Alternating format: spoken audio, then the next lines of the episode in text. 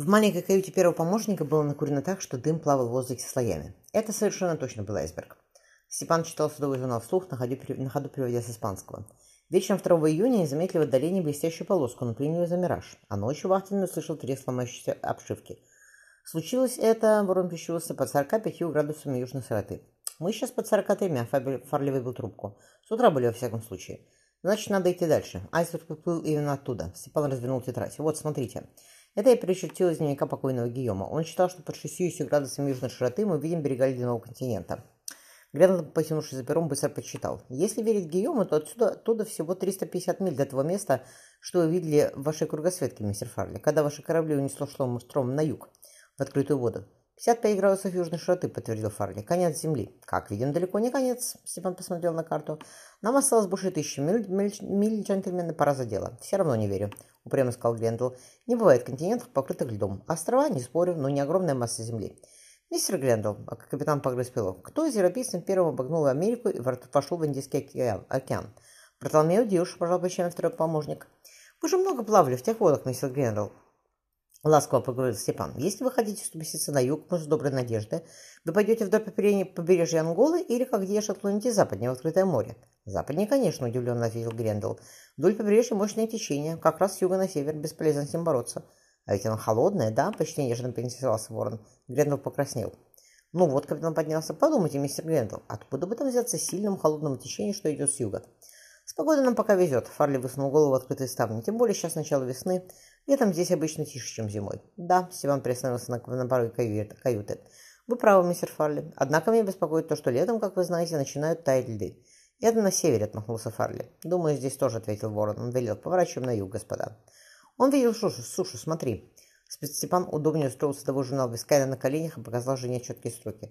24 мая прочла Эстер Вахтина, заметила на юго-западе что-то темное, может быть, вершины гор ледяного континента.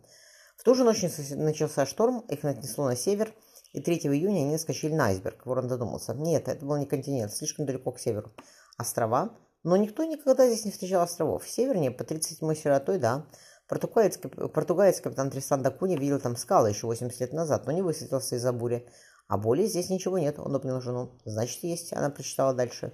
Степан захлопнул журнал. Все, хватит, это не для твоих глаз. Меня жгли на костре, Давид ответил Эстер. Как-нибудь перенесу записи о бунте. Если бы не пробоина, заметил Степан, они бы не взбунтовались. Их в двух местах ударило. Дыру, что под ватерлинией, они заделали, но корабль стал крениться на бок, хотя воду из трюма не откачали. Стало понятно, что до Африки они не доберутся, Люди стали драться из-за шлепок, в общем, я... «Дай мне Мириам», — попросила Эстер, услышав недовольное крестение проснувшейся дочери. Как только ее приложили, приложили к груди, девочка опять задремала. «Почему так тихо?» — вдруг спросила Эстер. «Третий день, волн почти нет. Так бывает весной».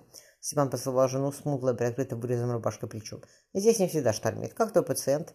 Кок два раза вываривает солонину, приносит мне бульон с камбуза. Сейчас дня три подержу на нем капитана, а потом можно будет добавить сухари, а после этого ампутировать. Но говорить с ним пока нельзя, он еще очень слаб. Положив перья в колыбель, верну... Эстер вернулась на кровать. «Кто-то обещал поцелуй», — напомнил Степан. «И вообще», — большая рука мужа поползла к подолу рубашки.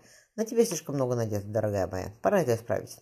Свернувшись в клубочек, приникла щекой к ладони, она приникла щекой к его ладони. «Люблю тебя, ворон». Степан погладил ее по голове. «Спи, радость моя». Услышав спокойное дыхание, подождав, он оделся и вышел на палубу. «Капитан», — вахтенный у румпеля. «Все хорошо, расстеленно», — сказал Степан. Закурив трубку, он посмотрел на играющее в бесконечном черном небе созвездие. Крест Централа висел на мачте мачтового корабля. Тепло, подумал он, очень тепло для сентября. И спокойно, будто в гавани Плимута. Над морем висело голубое праздничное сияние. Звезда шла прямо туда, вахтенный испуганно спросил, что это, сэр Стивен? На часветке, назевнул Борн. Что-то они слишком далеко к югу приплыли. Обычно в таких холодных водах их не встретишь. Он пошел вниз. Капитан открыл глаза, застонал. Тихо, послышался яркий мягкий голос. Невысокий юноша с кудрявыми волосами наклонился к изголовью кровати. Я вам дал опиум, сейчас вас прокормлю спите спокойно, вы в безопасности.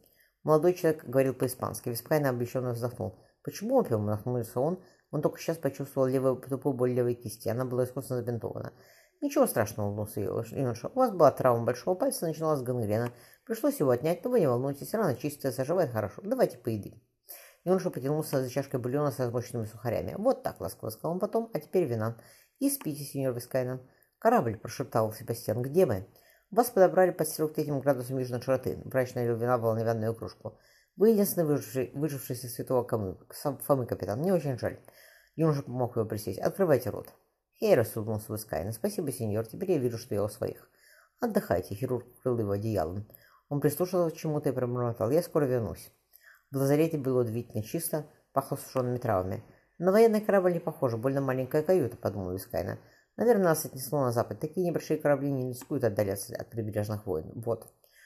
Капитан вспомнил карты Южной Америки. Если это так, то мы рядом с тем городом, что недавно основал Хуан де Гарай. Как его там? Синтисимо Тринидад. Значит, дома.